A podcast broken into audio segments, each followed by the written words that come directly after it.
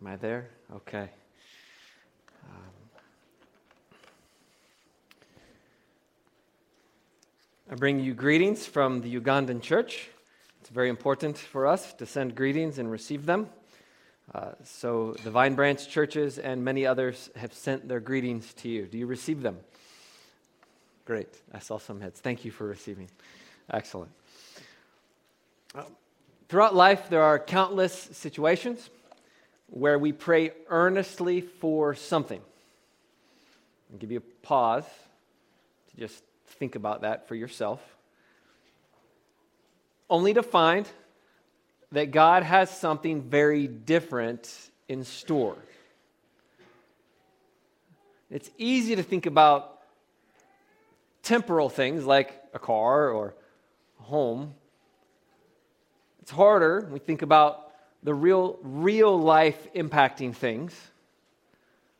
Remember in 1995, I had saved for and bought a wedding ring for a girl not named Laura Beth. Can you believe it? And after she dropped me like a sack of potatoes, uh, I prayed earnestly that the Lord would redeem and bring that relationship back together for over a year.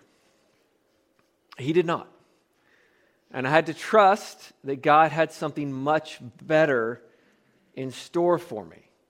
I had to trust and come under a resounding no from God. I think there's no one in this room more happy for that than my children, uh, hopefully, because God sovereignly had something different and much, much, much better.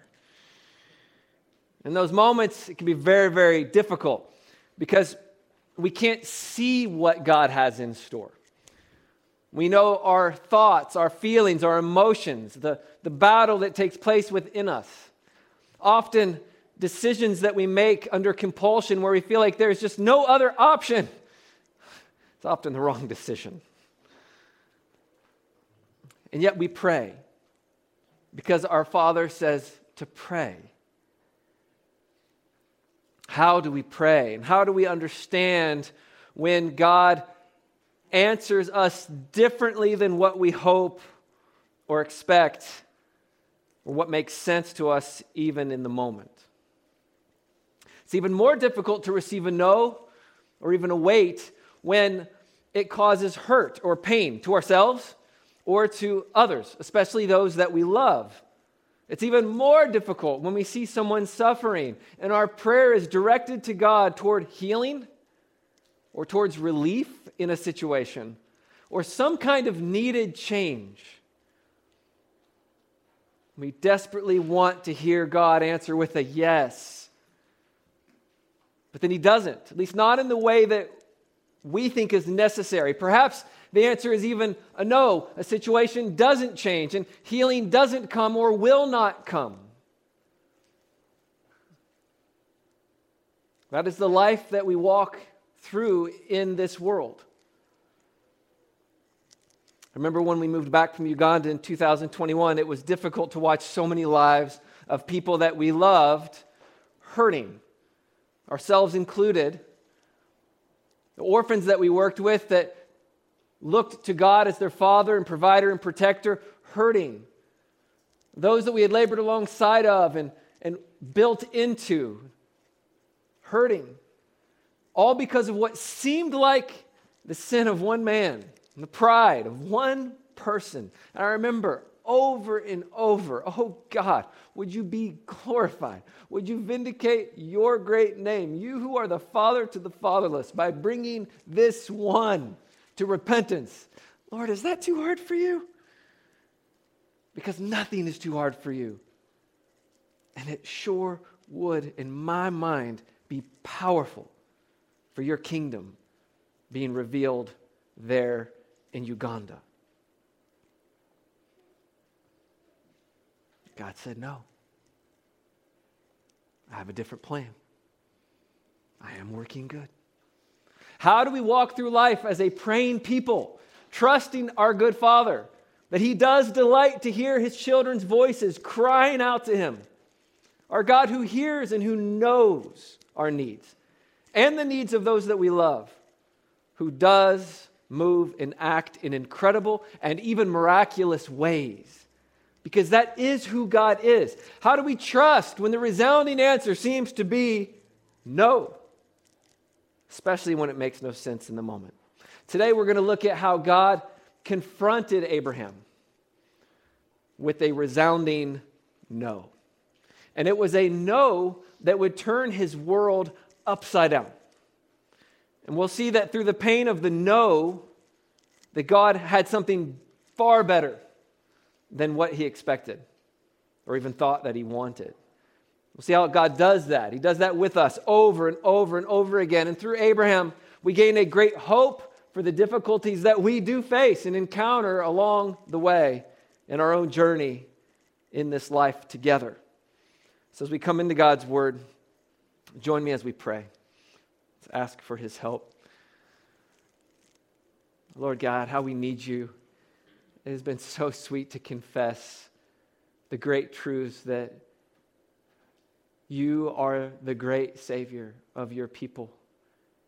We get to praise God and praise Him, the one, the one who died for all our sin, the one who rose, the one who's victorious, the one who has all authority in heaven and on earth, who, who reigns over everything, and who takes us and makes us a people, children.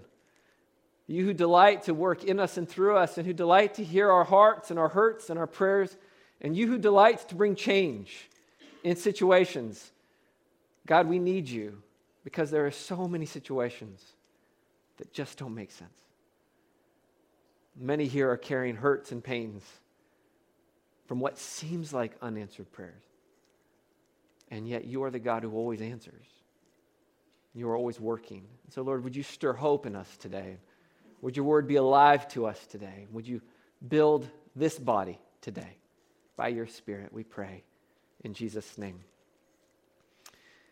Amen.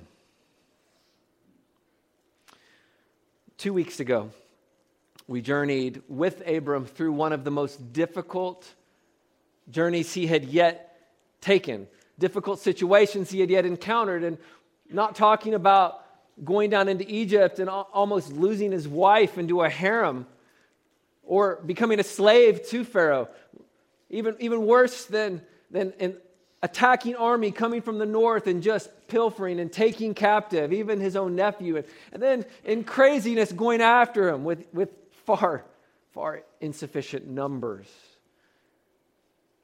Abram, two weeks ago, faced the difficult situation of trying to solve a problem in his own strength and really having to deal with the cause of heartbreak and even potential irreconcilable division within his own family.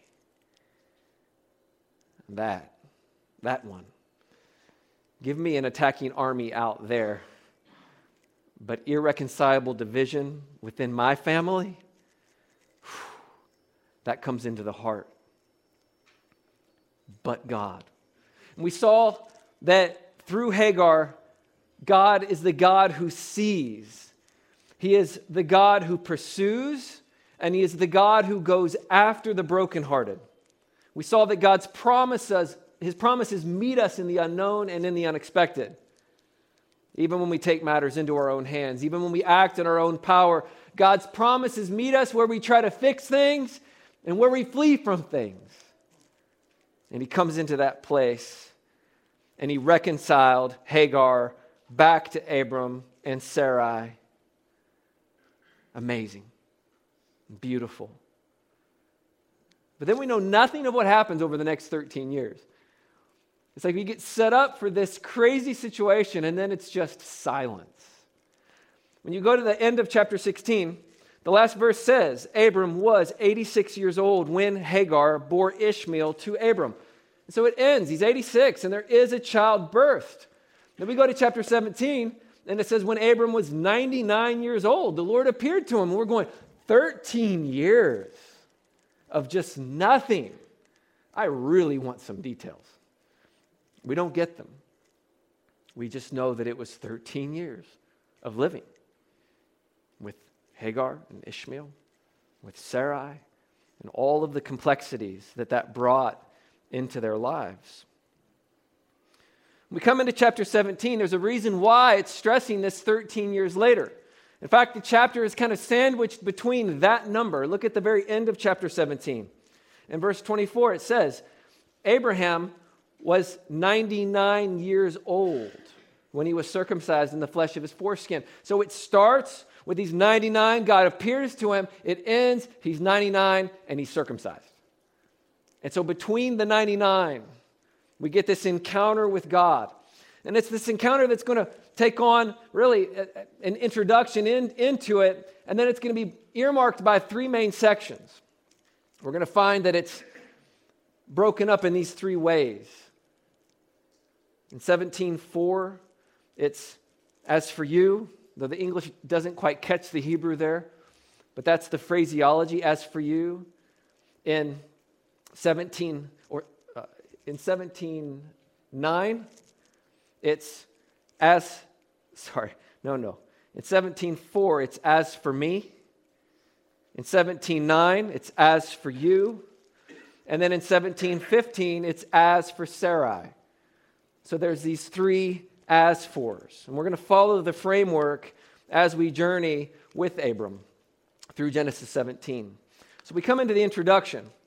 Right in, in verse 1, God comes and he says to Abram, He appears and he says, I am God Almighty. Walk before me and be blameless. He introduces himself by a name. Now, in 16, Hagar named God. He is the God who sees. And here, God names himself I am El Shaddai.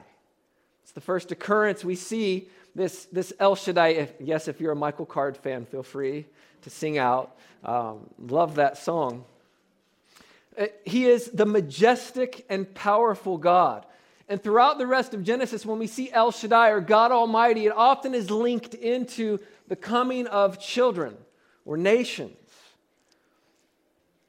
Then he commands Abram to walk before him and to be blameless. My father in law loves this. He can preach for an hour just on that statement what it means to walk before God and to be blameless. And I love the heart that's revealed there. It's the right response to one who is seeking to walk with God by faith. But for my ears, for many years, I would read that and it almost sounded like God is saying, I am God Almighty, so walk before me and be perfect. And yet, as we look back on Abram's life, we recognize he was very far from perfect. Really, the language draws us back to Genesis 5 22, which states that Enoch walked with God. But it says that Enoch walked with God after he fathered Methuselah, and he had other sons and daughters.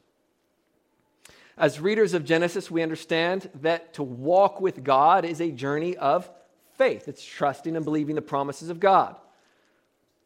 We see that there's a linkage with Enoch to the having of a child. And then when we go into Genesis 6, we're again reminded that Genesis 6, verse 9 says of Noah that Noah was a righteous man, blameless in his generation. Noah walked with God. And then it goes on and it says Noah had three sons Shem, Ham, and Japheth. So there's this linkage back to Enoch, walking with God, the having of offspring, and, and walking blameless in, a situ- in, in life before God. Second thing, though, that we see in the Noah narrative, if we stay with me in Genesis 6 just for a moment, he goes on to say in verse 18, I will establish my covenant with you, and you will come into the ark, you, your sons, your wife, and your sons' wives with you.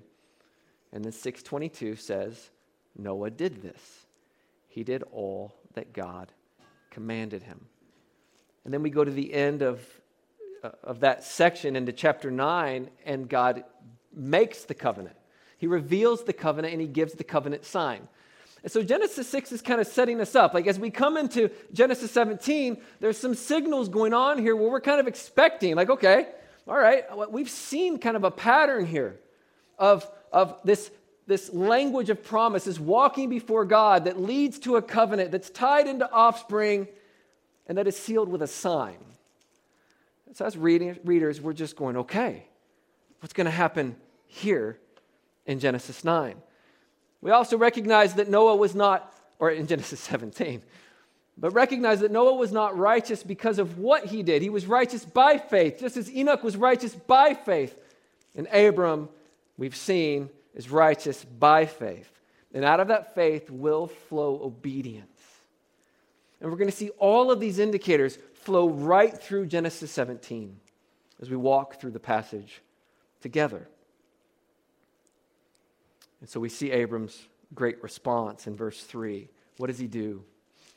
He falls on his face. That's it. And that's the right response to a holy God who reveals himself and who is entering in with language that you know is leading to something. You fall on your face and he worships. And then God says, right into the first section, God said to him, As for me, my covenant is with you, and you will be the father of a multitude of nations. Now, this is a new twist because in Genesis 12, God had promised Abram that he would make him into a great nation, a nation. In Genesis 13, verse 16, he promised that he would make his descendants as the dust of the earth. In Genesis 15, verse 5, that they would be as numerous as the stars.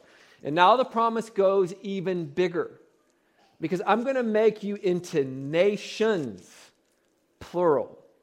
You will be the father of many nations, not just one. And then he says, No longer shall your name be called Abram, but your name shall be Abraham, for I've made you the father of a multitude of nations. And so God seals this promise by giving Abram a new name. He will no longer be called Abram.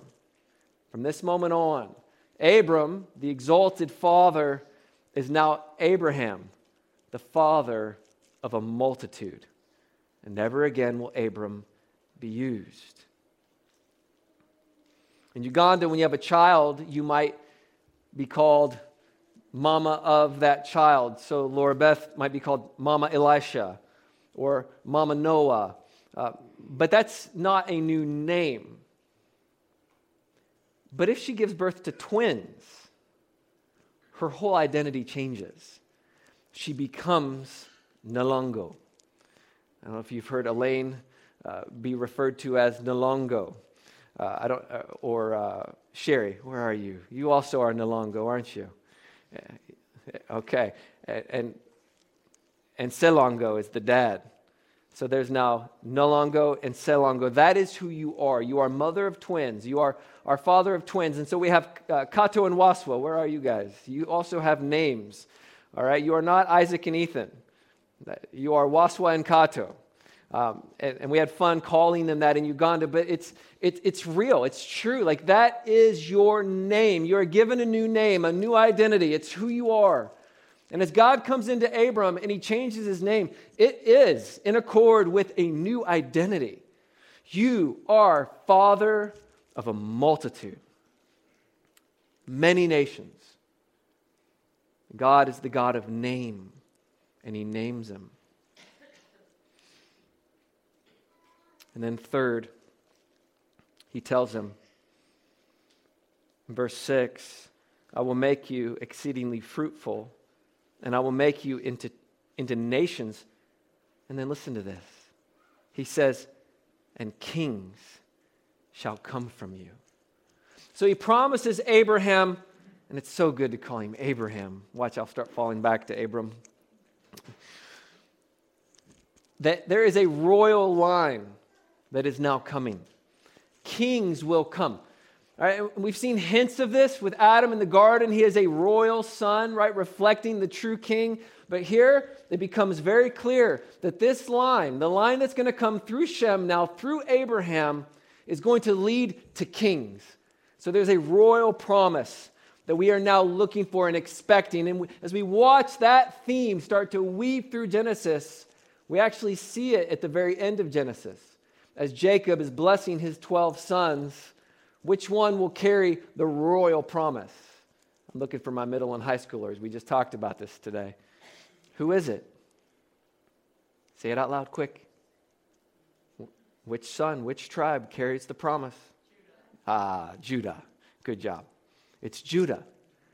And so we'll see the royal promise of kingship from Abraham go right to Judah, and of course, building to David of the tribe of Judah, building to Jesus. And so this is where it starts. This is just leading us forward. We love the story of Scripture. We love seeing how it fits together, how it grows and, and flows forward. And so God comes to Abraham and he makes him this promise, these promises nations, new name, and a royal line.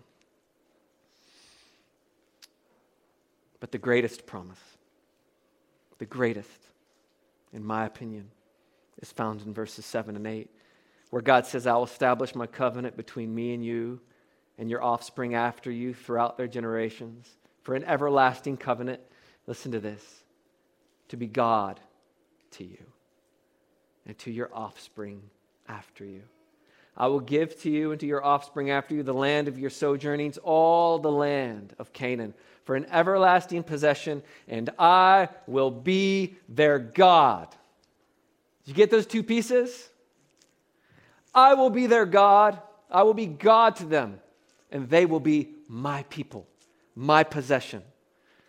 That's who he is. And we find this echoed throughout the rest of the Old Testament. And I will be their God, and they will be my people. And I will be their God, and they will be my people. So God comes into Abraham, and he just reaffirms and he expands the beauty of the covenant promises that are for him. And that leads us then into the second section in verse 9. God said to Abram, or Abraham, mm-hmm, as for you, okay, as for me, as for you. And we go into this portion you shall keep my covenant.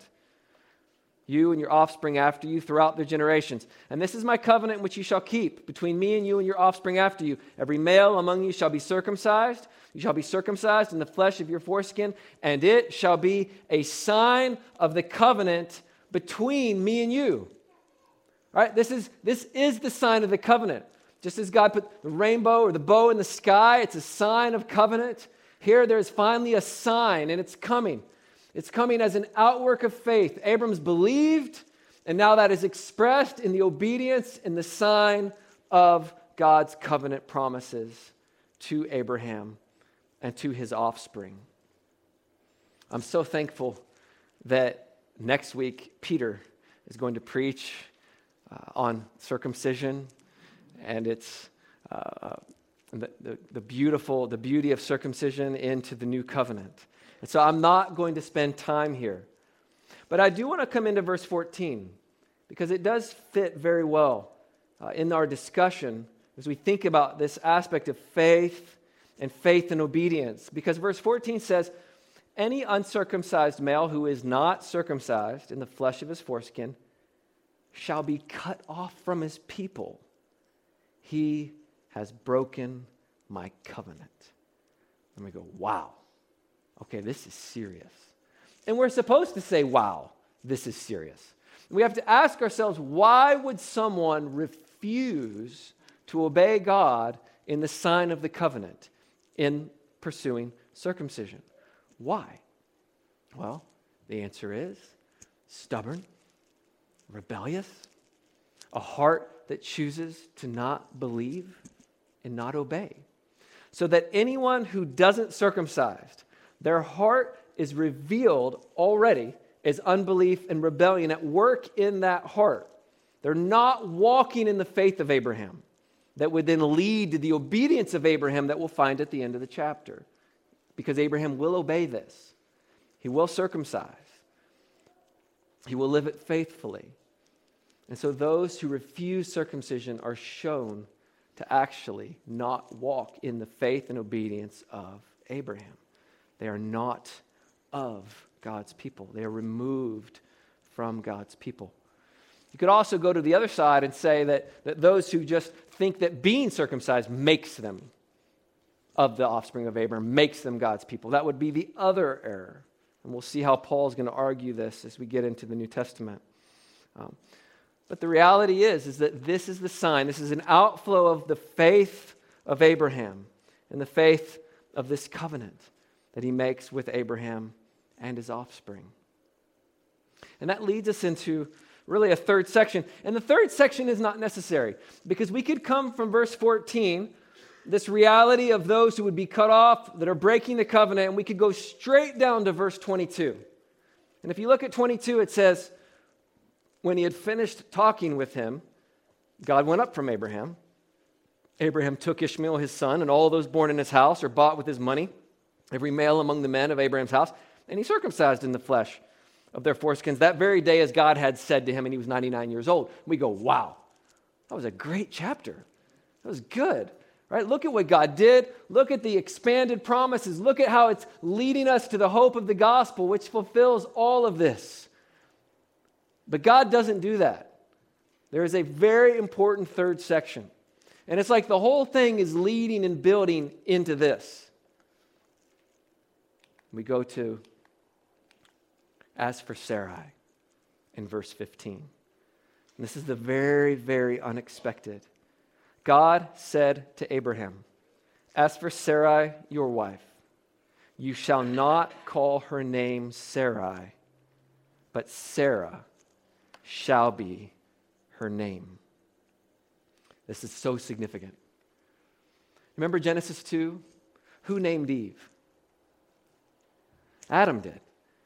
Adam, the head of his household, the head over creation, he names Eve. There's something very significant there. And of course, we find Eve, then the, the whole of creation turning upside down as Eve makes her choice based on what she sees, what she thinks, what she feels. All right, takes the fruit, hands it to her husband, and we know the reality of Adam's rebellion leading into uh, the sin of the world and death in the world.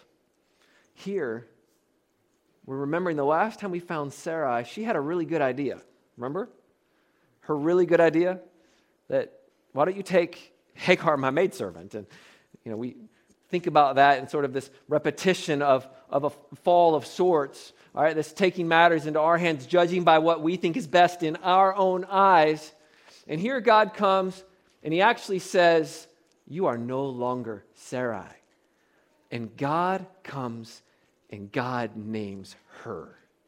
It's like God is looking and saying, You are my bride. Like there is a greater husband, even greater than Abraham, and it's God Himself. And it's God who has been with her, even in her attempt to fix the problem of childlessness that she has faced, even in the reality of how she has increased her own pain in childlessness through Ishmael and through Hagar. The reality of her own suffering by sin and her choices. For 13 years, she watched Ishmael grow. She heard Ishmael call another mama, while she herself had to face the hurt caused by her choice. And here God comes and he proclaims something new You're Sarah. You're no longer Sarai. The God who made her is the God of promise. And He is the God of great reversals who turns everything upside down. The God who comes to us in our desperate need and in our sin. And He changes us. And He makes it clear to Abraham Sarah belongs to me. He is her greater husband. He is her greater provider and protector, and He always has been. And so God comes and he proclaims a new name, a new identity. And in verse 16, he says, I will bless her, and moreover, I will give you a son by her. I will bless her, and she shall become nations. Suddenly, these promises that were so great to Abraham are now being revealed as great to Sarah. And the Sarah has a beautiful part in this redemption story. Sarah is not a side character. Sarah is right there alongside of her husband, and she has a role to play as God names her Sarah and as God promises nations are going to come from you. And then he says, Kings of people shall come from her. And so that same royal line, we are now looking at it to come not through Hagar, but through Sarah. And so, what does, Abram do? what does Abraham do? He falls on his face. All right, this is shocking. This is unexpected. All of these years. Now, God, look at what he says. He says to himself, Shall a child be born to a man who's a 100 years old? Shall Sarah, who is 90 years old, bear a child? It's like, it's, it's, it's absurd. It's so crazy. How can this be? It's mind blowing. God, can you bring life out of a dead womb? Out of these dead bodies? Because we are old. And in all of these years of struggles and pain, God has never forsaken Sarah. He's been with her, working all things together for this moment. Just think about it. All of the years for this moment. You know, God could have 13 years ago, 20 years ago, 25 years ago, when He first promised to Abraham, uh, the great promises. At that moment, he could have said, It will be through you and Sarah. And guess what? Genesis 16 wouldn't have happened. But God withheld that information. God didn't make it clear that it is Sarah, which left the doubt right there in place, which brought about the reality of 13 years of struggle and suffering, the reality of 13 years for this moment. And it's here that God reveals it. It's here that what wasn't clear is suddenly clear and it seems impossible. God, can you really do this? And God says, I'm going to give you a son by Shocking and unexpected. Look at Abram's response. Even as he falls on his face, and the reality that God will overcome the death at work in her womb to bring life from the dead he is El Shaddai. He is God Almighty. And in the face of that reality, Abraham has a plea. It's easy to pass over and miss it, but it's a crucial plea. It's crucial for every one of us seated in this room. This is one that you want to star and circle. Take a note next to it if you like to write in your Bible because Abram makes a plea to God. And look at this plea. Abram, Abraham said to God, Oh, that Ishmael might live before you. And we're all going, What? Didn't see that coming, didn't expect that response. I expected, Wow, after all this time, hallelujah, let it be as according to your word. But what does Abraham do? He makes a plea for the son that he knows and the son that he loves. Because for 13 years, Abraham has been convinced somehow in the mystery of things that Ishmael is the promised child. Abraham's desire is that Ishmael would live in the presence of God, that Ishmael would bring the royal line, that the blessing of the nations would come through Ishmael, that Ishmael would live before him. Oh God, let Ishmael live before you.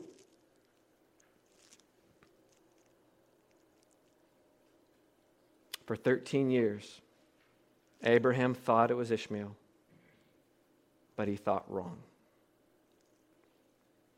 And God let him for 13 years think wrong. Sit on that for a minute. God let him for 13 years think wrong.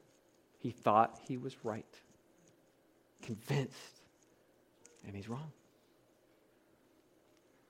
It's easy to be so passionate and zealous for truth. I feel like we have to have it all sorted out, full conviction now, especially by the age of 22. And yet, while we constantly pursue truth, we live according to God's truth. God is patient with us, just as He was patient with Abraham. He probably shakes his head and laughs at us a lot because He knows that we have so much to learn and that our perspectives are so limited by our context. by what we perceive and know. And God graciously leads us to surrender our own thoughts and conclusions to Him. He graciously leads us into truth, just as He patiently, graciously led Abraham to this moment. I think the Gospel of Mark paints that picture for us as disciples over and over again. The, the journey of a disciple is one who is ha- they're having their eyes opened more and more, more and more to the truth of who Jesus is and what it means to see him and know him and what it means to follow him as a disciple. It's the journey of being a follower of Christ. And here, God's been patient with Abraham. He patiently listens to his plea. He patiently listens as he brings his longing before God that Ishmael would be the one. And then God comes and answers that prayer. He doesn't have to wait, he doesn't wait 13 years. God says right away in verse 19, no. But Sarah, your wife, it's not your maidservant, Sarah, your wife, shall bear you a son and you will call his name Isaac. And I will establish my covenant with him as an everlasting covenant for his offspring after him. As for Ishmael, I have heard you. Behold, I have blessed him. I will make him fruitful and multiply him greatly. He will father 12 princes, and I'll make him into a great nation. But I will establish my covenant with Isaac whom Sarah shall bear to you at this time next year. Wow.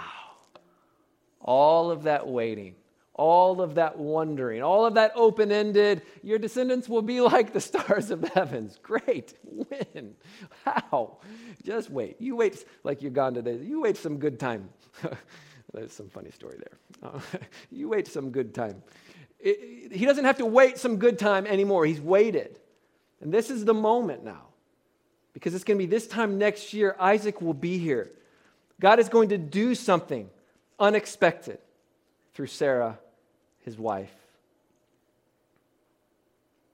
Can you imagine being in Abraham's position? Your whole life just turned upside down in one encounter with God. Have you ever had to wait from God in hopes that He really does have something better planned for you? Have you ever had to submit to a no and receive by faith that God does see and He does hear you and He is working out a different plan than you hoped or expected? Because that's what God does here. He waits, and at the right moment, He turns His world upside down. Over and over again, we have watched Abraham journey through the ups and the downs of life. We've watched him believe beyond what his eyes could see. We've watched him make decisions that appear wise on the surface, but are revealed as foolish in the end. We've watched God graciously and mercifully care for his son and build his faith and teach him to surrender and to trust. And then we watch him still make foolish choice and choices. And yet, God called Abraham to walk before him and to be blameless. Walk by faith and live out that faith and obedience before me. We know that Abraham could not make himself blameless before God. Abraham could not walk this walk. We've seen it over and over. He couldn't do it and we can't do it. And yet it comes into our face, and we hear those words walk before me and be blameless.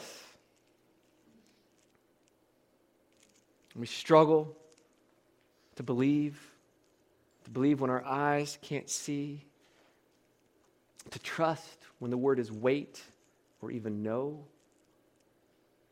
But the good news is that God had a plan that he would bring his son into the world, not how people expected, that he would take a, a dead womb, womb of a virgin, and bring forth a son. Not, not, not my wife, she's a loves birth. Not dead in the sense of like Sarah, okay, dead in the sense of she's not married. She's not able to have a child. And God will bring life into that womb, and He will bring life where life shouldn't be. They will call His name Jesus. God will give him a name, a name that is above all names. That at the name of Jesus, every knee will bow and every tongue will confess that he is Lord to the glory of God the Father. Because Jesus was sent as the Son who would inherit not just the land, but what the land was leading towards a greater land, all of the earth, from the tribe of Judah. He would rule the nations, fulfilling the promise of God to Abraham to bless all peoples. And when the Son, this perfect Son, was in the garden, preparing to face the hardest situation anyone could ever face, he cried out and he said, Abba, Father, I know all things are possible for you.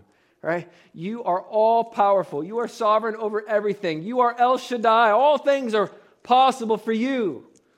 If there's any other way, let this cup pass from me. But not my will, but your will be done. And Jesus surrenders his will, he surrenders his desires, he puts them under his Father. But, Father, if there's any other way, and the Father comes back and with silence says, No, this is the way. The way is to the cross because there is a greater prayer, and it's a greater prayer that will be prayed. A greater prayer that says, Oh, not that Ishmael might live before you, but oh, that sinners might live before you. Because how can sinners live before God? They cannot. Before God, sinners face the reality of judgment, the reality of the due penalty for our sin, the reality of our rebellion cut off from God's people. We are those of unbelief, we are those revealed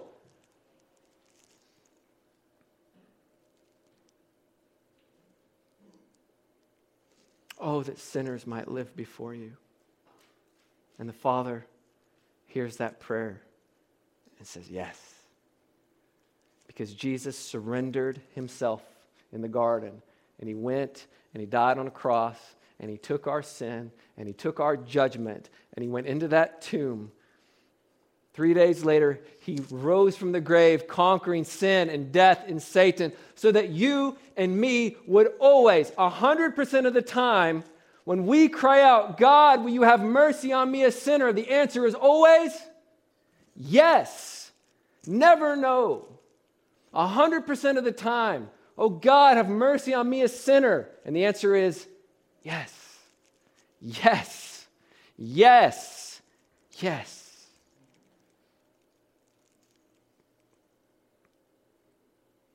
And that we would receive a new name. And we get to bear the name of God's Son as royal sons and daughters of God. And that every prayer that we who have been forgiven by that yes, every prayer that we pray, every prayer uttered on our lips will be submitted to the Son, to his prayers on our behalf, our high priest would be submitted to the Father's good purposes in our lives because, Father, all things are possible for you. So that, like Abraham, our no's from God would find themselves swallowed up in the greater yes of His faithfulness and His commitment to our good and to His glory. Every no is swallowed up in the yes that He is seeking our good and His glory even when it doesn't make sense, even when it doesn't work out the way we expect. Because God's faithfulness is always greater than our desires. No matter what it is that we bring before Him, it's His faithfulness that is greater. It's not how earnest is your prayer. It's not how can you get God to hear you and do something for you. He delights to hear your voice, He delights to move on behalf of His children because it's His faithfulness to Abraham, his faithfulness to his son, his faithfulness to us. Abraham could receive and trust God's no because God's faithfulness was greater than his own faithfulness and his own desires. And you know what, guys? Brothers and sisters, beloved, God loves us too much to simply allow us to settle for what seems best in our own eyes. He is working something greater. He has called us into something greater, where what seems like a no is always part of a much greater yes for Christ and His glory. What seems like a no is always a part of a much greater yes for Christ and His glory. Like Abraham, God invites us into that radical, life changing reality. It will turn our world upside down. Maybe for you, maybe for me, whether it's two years or 20 years or 50 years, we surrender to the one in whom we have believed, the Son of promise. We're going to come together to a table and we're going to see where God's no to his Son provides a yes for you and me to approach God in love and in faith, in trust, and in submission where we see God's great yes on display his yes for sinners, his yes for his children, the confidence that he hears us, the confidence that he is moving on our behalf, the confidence that even where it doesn't make sense, he is working good out of what appears to be the worst suffering because Jesus' death on the cross is the worst suffering the world could ever know. And yet, the hope of resurrection and the hope of life directs our eyes and our gaze to worship the one in whom is our hope of life. Many of us here, we carry regrets from choices that we've made, like Abraham, like Sarai. Maybe they're regrets from sinful choices. Maybe they're regrets from choices that others have made. Remember, that God used a 13 year foolish detour for his own purposes. Because even Ishmael, which seems like a mistake, has a purpose.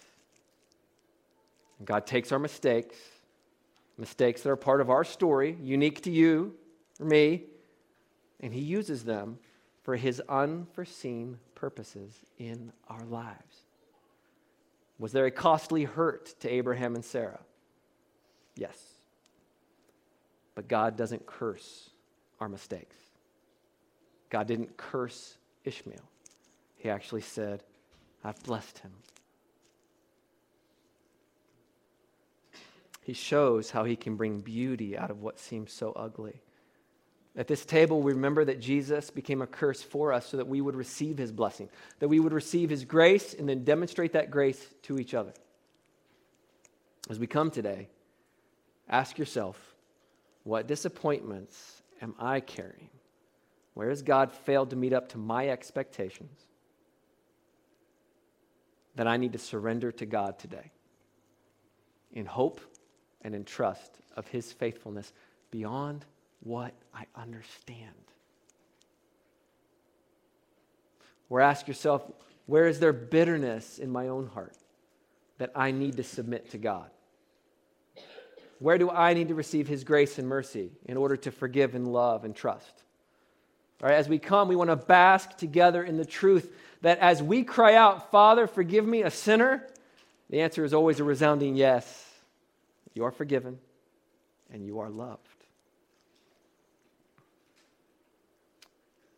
Father, I just pray, Lord, in light of the great hope of Genesis 17 and the great beauty of you who works all things according to the counsel of your will. You who have has a purpose in everything that we would be sons and daughters who trust our Papa, who trust our King Father, that surrender and submit.